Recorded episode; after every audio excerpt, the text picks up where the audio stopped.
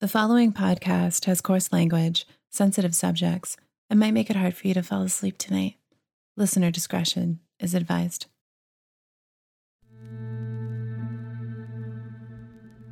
The concept of non existence has always been hard for us. We are energy. Our bodies are just a flash in time and space. So when we die, we may be hesitant to move on. When you look at life from the outside, it becomes more clear, and you want to reclaim the space in which you once existed. Even though it's no longer yours, you will protect it. You become the shadows, the uncomfortable feeling in a room, or the figure that the living see out of the corner of their eye. You become the space that you once occupied, and you will not leave it, even when the darkness is calling you.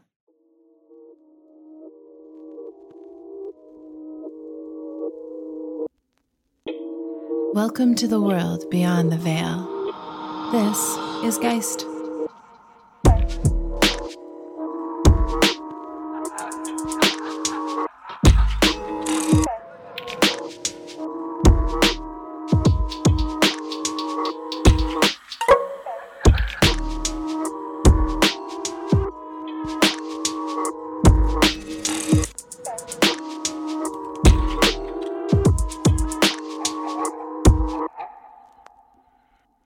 It's the mid 90s.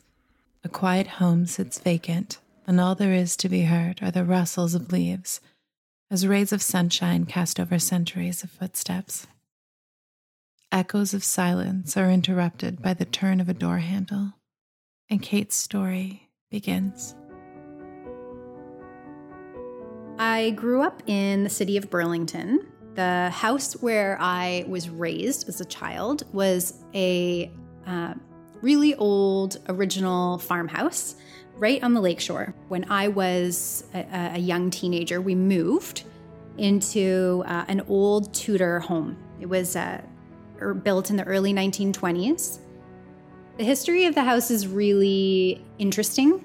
It was built in 1922 ish, give or take. It was uh, designed and built and then gifted as a wedding gift to a uh, newlywed couple from the US, and it was for use um, as a summer home.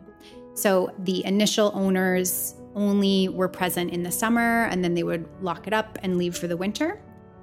I knew it was going to be an interesting space because uh, one of the first memories I have of that house is walking in through the garage door into uh, the basement of the home, and it was set up as a church. There were uh, a number of church pews laid out. It was used for holding a Sunday service for the immediate community and neighborhood.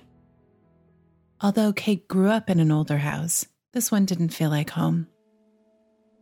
So I was about 14 when we moved into that house. And going into that house, I remember not wanting to have moved there. I was away at summer camp and I never got to see the house before my parents bought it. So I wasn't a part of that whole experience. So the day we moved in was the first time I ever laid eyes on the house. It was creepy.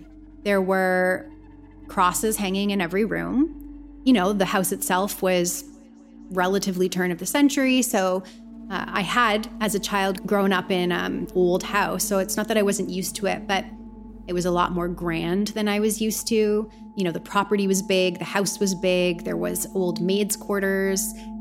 It was a very different life. And so all of it in its entirety felt uncomfortable. This uncomfort was recognized by other members of the family. Many times I, I didn't feel anything. Um, there were there were so many days and months and weeks that that went by where nothing happened and everything felt really normal. But there were certain times of the year, um, typically always in the summer, um, that the mood in the house was heavy and definitely shifted. And I most certainly wasn't the only person that felt that. It was something that my siblings would feel, my um, My dad never mentioned it, my mom did, and definitely lots of guests that we had um, made note and made comment about um, the energy in the house. Um, there was an energy, there was a, a heaviness sometimes. There was definitely the feeling of a presence. Kate tried her best to settle in.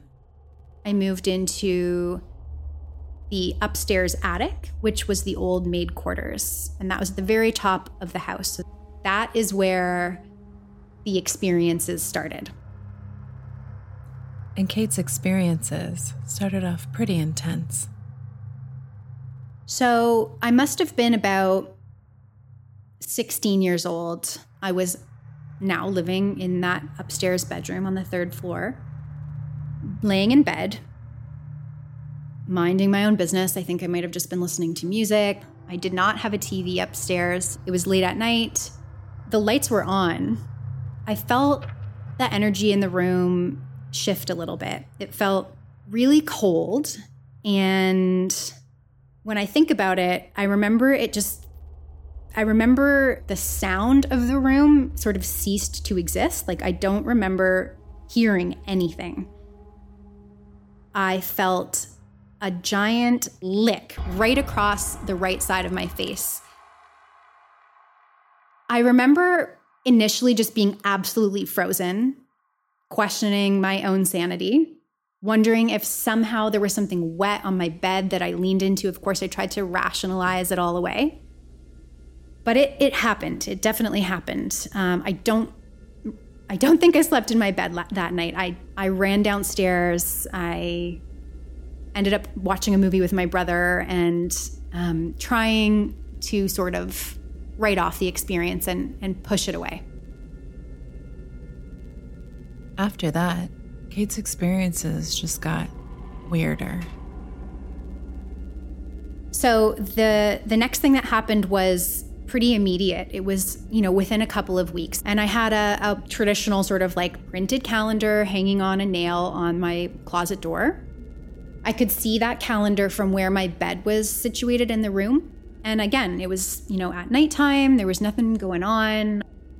I felt that exact same feeling where like the room felt cooler, there was like a pressure and the calendar on my wall, it was like someone had walked by the calendar and you know, swatted their hand at the bottom right corner and it sent it pinwheeling on the nail. Um, there was no windows open. There was no wind. It was summer. There was um, the air conditioning was on, so we wouldn't have had you know um, crosswinds coming through the house. Um, I couldn't again rationalize it away, which is all I wanted to do, especially as this was the sort of second thing that had happened. As terrified as I was, I was told myself that there's no way that something licked my face. And the calendar thing I saw with my own eyes, so I knew that was real I insisted on logic. But it didn't really end there. There, there, these little things kept on happening, and obviously, my sort of discomfort in that house continued to grow. And I would feel less and less comfortable being home alone. I would feel less and less comfortable going up to my bedroom. Through those two events, I became more aware of my surroundings. And I think that opened me up a bit more to the other things that came.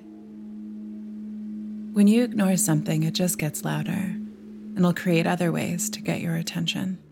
It can manipulate situations and put you at blame. Right down the hall from my bedroom on the third floor there was a tiny little washroom to the left and the attic door straight ahead. Like any old attic that you can imagine, it was full of unused things, you know, boxes of clothes from when we were babies and an old rocking horse. There was a giant solid oak armoire in in the attic that was there when we moved in. And we didn't think to to move it out because it, we really couldn't. It was so heavy and so large, it would have taken a few people to move it. And so we just decided to leave it there. The door on the attic was the original door. It closed very well, like, and you had to completely turn the doorknob in order to open it. But what was strange is that that door, still, regardless of closing properly, would often just be found open. We never really knew why. There, again, you know, we always sort of chalked it up to a draft or whoever went in last didn't close it properly. But the space was just so rarely used that most of the time we couldn't use that excuse. I was always on the hook for um, the door having been open because, of course, I lived up there. So naturally, my mom or dad would assume that, you know, I was being careless, that I went in for some reason or another, and that I didn't close it properly. Like most attics, mice populate them. If the door was left open, we would have mice in the house. And so I would always get razzed if the door was left open. Because of that, and also because the space was super creepy, I never touched the door. I did not want to be held responsible, and nor did I ever need to open and enter that space. One day I came home from work. You know, this is a number of years sort of after the uh, bedroom um, incidents. And I noticed that the attic door was open. And so, of course, I went to close it so that. But as I approached the open attic space to close the door, the armoire that was in there was pushed on its side. And this is an armoire that weighed for sure a couple hundred pounds. For it to have just been on its side was impossible. I have never closed that door and run down those stairs as fast as I did that day because I was older at this moment. I, you know, I hadn't had anything happen in a while. What made me more uncomfortable about that was the reaction that my parents had because neither of them could at all explain how that heavy armoire could have been moved without the all grown adults that lived in that house getting together and moving it as a team. The armoire event was hard to ignore, and it was time to discuss the energies that were determined to make themselves known. My mom, over the years, discussed the energy in the house. There was a very obvious male energy that existed on the main level and the second floor. And my mom definitely brought up the fact that there was this male energy. Um, you know, she kind of made like f- comments in passing about him. She was definitely aware of him. In the house, it was very obvious that there were sort of two energies that, that existed. There was upstairs on the third floor, felt quite mischievous. And I have always described it as like a Loki like energy, like a really naughty, juvenile energy. But that was dark. And it was a very sporadic energy. It came and went, it wasn't constant. When it came, it was big and bold energy and it would really like lash out. Um, you know, the calendar, the tongue, the the armoire, all of those existed up in that space and that and that energy was was really palpable. And then on the main floor of the house and the second floor where the rest of the bedrooms were, there was this very different energy, a very different presence that was constant very obviously a male energy. And anyone who spent any time there um, picked up on it quite immediately. I was very aware of it. I had many experiences with this this energy. Uh, strangers would make remarks about it that came to visit. My mom was very aware of it. Anyone who stayed for for any period of time had an experience that consistent male energy on the main floor, was, I believe, one of the previous owners, if not the original owner of the home. His role there was very protective. He often occupied the sort of intermediate landing on the main stairwell down to the front door of the house. There were a f- number of sightings there of him, and anyone who who did describe a sighting of him there explained the exact same aesthetic, the same outfit, the same look, the the same location, and yet none of these people knew each other. Anyone who saw him described him as being on the taller side, lean, dark hair, facial hair, um, specifically sort of a mustache and some kind of a beard, short, um, like manicured, in a suit. Tight posture, quite formal, relatively accurate for someone who might have owned that home in the 20s or 30s. I had my own experience with this spirit, but we'll circle back to that. He was a he would loom around. You definitely had that sense that there was always someone watching over you. And it didn't feel protective of you, it felt protective of the space. I think that he didn't trust younger people in the home my mom explained that she didn't feel uncomfortable with him around, as if he trusted her with the care of the home. But when the caretakers of the house, Kate's parents, went away one summer, that responsibility was bestowed upon Kate. And the spirit didn't like it. And he let her know it. The last summer that I spent living in that house before moving out into the world as a teenager was one of the most active summers as far as things that that happened there. There was a period of a couple of weeks where my parents and my younger brother decided to go away. My older brother had already moved out and they left the house in my care. The first sort of incident that occurred once they left was an evening where I had had a friend over we were in the basement, and two girlfriends of mine, they had come over and rang the doorbell a number of times, to which I did not hear, even though we had speakers throughout the whole house. So not only could they hear the doorbell ringing from where they were, but anyone in any part of the house would have heard the doorbell ringing if they were inside. And I never heard it ring one time. After they had rung the doorbell a few times, through the glass, the, there were sort of um, stained glass panes on the front door, on the window of the front door. And from there, you could see the landing way, the midpoint landing way up the main staircase into the upstairs. And in the dark, they saw a figure. They assumed that the reason I wasn't answering the door was probably because I had a boy over. And so when they saw the figure of this man, they left. About an hour later or so, I got a phone call from them, sort of poking fun at me, like, Kate, why didn't you answer the door? Like, you have someone there, blah, blah, blah. I'm like, yeah, of course I have someone here. Connor's here, like, was a mutual friend of all of ours. I'm like, what are you talking about? And they, they said, you know, we rang the doorbell multiple times and we saw this guy. It definitely wasn't Connor on your stairs which of course is the most horrifying thing you could ever imagine hearing. So thankfully Connor was there with me. We, you know, went to the stairs, we looked around the house, you know, not that this was like news to me that the sighting of this man this wasn't the first time, but it was the first time that two people at the exact same time in the presence of each other saw the exact same thing.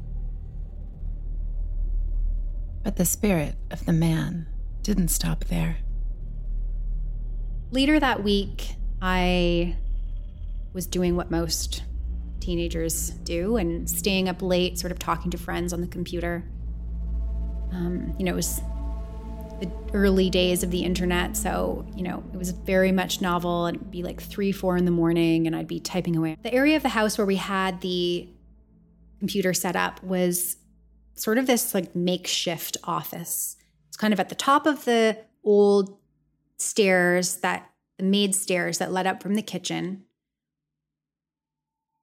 And so, sort of nestled in between the two staircases and back to the bedroom doors, which were like parlor doors, you know, two doors side by side that could open simultaneously, both with original crystal doorknobs um, that were uh, original to the home.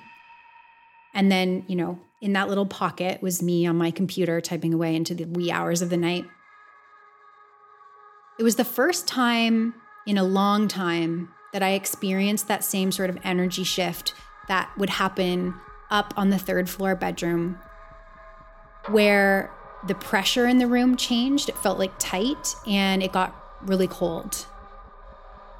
And that feeling didn't happen very often. So when it did, I immediately got my back up. And from behind me, I could hear the two parlor door doorknobs start to jostle. And I whipped my head around and both doors were being were were shaking as if someone on the other side was had a hand on each knob and was trying really hard to like open two lock doors. Initially, there was, you know, a paralyzed sense of panic. You know, is there someone in the house? I'm home alone. Again, like you, you're trying to make yourself understand what's going on, and and in that moment, both possibilities are terrifying because either there's someone on the other side of those doors that is physically in the house trying to hurt you, or there is a uh, ghost or spirit that is trying to enter those doors. Either way, not a great feeling. The spirit of the man went to great lengths to show his disapproval. Later in that week, one girlfriends of mine particularly seemed to make the man feel threatened or uncomfortable. And so when she was around, she really seemed to draw out activity. Uh, was over again. And we were, you know, we spent most of the evening in the kitchen. We were making food, we were watching movies, the TV was down there. Um, and she stayed the night, you know, just a typical kind of teenage girl hangout. And when I woke up in the morning, um, the the freezer door was sort of like a little bit ajar, and the ice cube tray that was built into the freezer, which had you know an ice machine in it, the sort of the piece that the ice would fall down like a slide from the actual part of the freezer where it was being made was literally broken in half. Like someone went in and intentionally like broke the piece in half so that the ice would no longer fall into the bin. You know, there, this was sort of another, just one of those examples of, of strange little things that would happen that no one observed. Um, you know, there would definitely have been no reason for either um, the friend or myself to to do that. In fact, I don't believe there was any reason for either of us to have even gone into the freezer.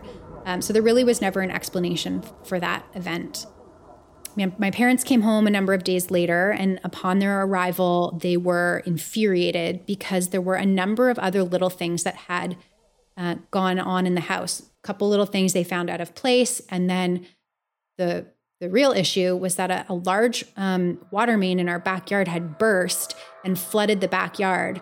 More than just bursting, it was it was obvious that this had been done. Um, so much so that I, I got blamed for it, and they were initially really angry with me.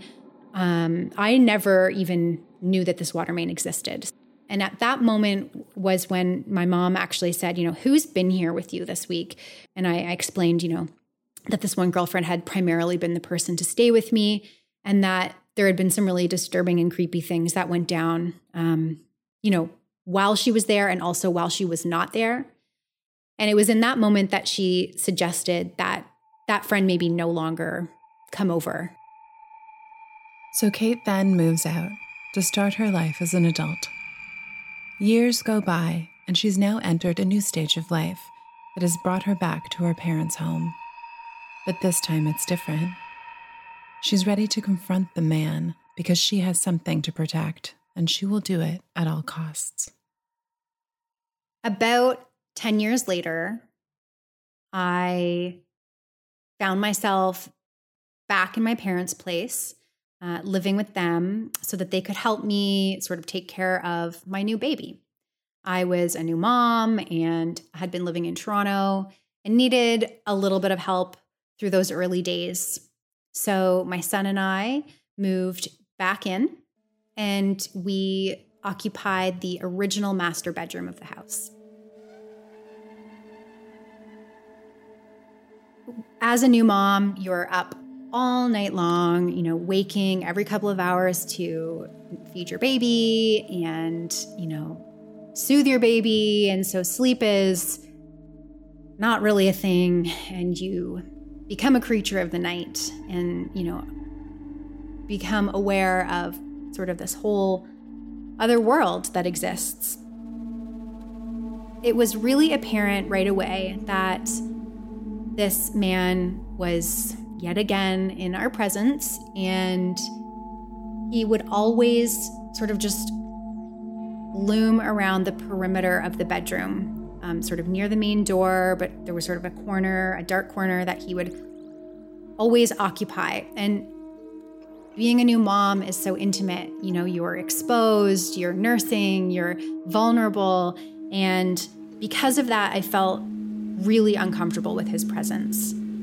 I think he was just curious, and I think he wanted to know why, you know, after all of these years, there was someone in his bedroom, um, or so I take it, or so I see it. He, you know, it was the original master bedroom of the house, and all of a sudden there's this woman and her baby living in it. But after a few nights of him being there, knowing that he was there, I started to feel angry. I started to feel like uh, a protective mama bear. And I didn't feel comfortable leaving my son in the room alone. And I didn't like being in the room. I didn't want to sleep there because I felt like I was constantly being surveyed. I just decided in that moment that I was going to call him out. I spoke out loud and very firmly and told him that he was no longer welcome in this space and that I understood he felt a great deal of concern over this home and that he felt protective and that I understood that, but that now I was no longer interested in his visiting. It didn't feel comfortable and I wanted him to leave, that this was my baby and my time and he was no longer welcome in the space. That night, I went to sleep having felt like I was acting like a crazy person because I was speaking out loud to this thing, but he didn't show himself again. So I th- I thought that my conversation with him was um, taken seriously and respected, and that was a very welcome change. Since that night, I have definitely been aware of shifts in energy in different homes that I've lived in. I had one other similar experience with my son who observed a figure in, in a bedroom that, that he occupied a number of years ago. And we decided to handle it in the same way.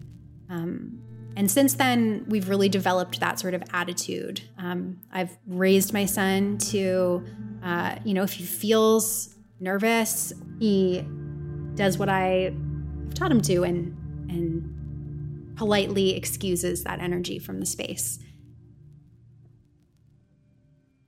We have recently um, moved into a home that we own, and it did not come with a very clean history. And I worked really hard initially before we moved into the space to really clear that negative energy out. I do not have any desire to sort of search out the unknown. I'm not interested in finding these spirits or entities. In fact, I prime the spaces that I'm in so that they do not occupy them with me. I feel like my ideas about the afterlife are always changing. I definitely believe that energy can get stuck. And I don't even think that it needs to necessarily be someone who's dead. I think it can even be the energy of someone that's living all we are is an exchange of energy. So, even from like a very logical, scientific place, it makes perfect sense that, um, you know, certain feelings or events can get trapped in an object or in an environment. That house that I spent my teenage years in was recently sold to a new family. And I think I'm always going to wonder if they have had to go through the same things again with the man that occupies it. And I wonder if they see him or feel him. And I wonder often how they are going to decide to assert themselves against his presence. I've known Kate for a few years now. In 2013, we worked on a project together. What we were working on required a big space, so her parents kindly offered their house. It's a beautiful place, really, with giant gardens and magnificent windows. I was there for most of the day. Kate had to excuse herself for a few minutes just to go get something upstairs, and I stood in the kitchen alone. To my right, I looked down a long hallway that opened up to the main foyer of the house. And there, right in front of me, stood a man wearing a brown suit with a mustache and a little bit of a beard. And he was very concerned. The overwhelming paranoia coming off of him got to me, and I looked down at my hands. As I looked back up, he was gone. But he did loom around the house for the rest of the day I felt like he was in every corner and in every shadow. I never mentioned anything to Kate. In fact, her and I never really touched base about this story until we sat down for this interview. I will never forget the man in the brown suit, and I don't think anyone else that visits that house or lives there will either.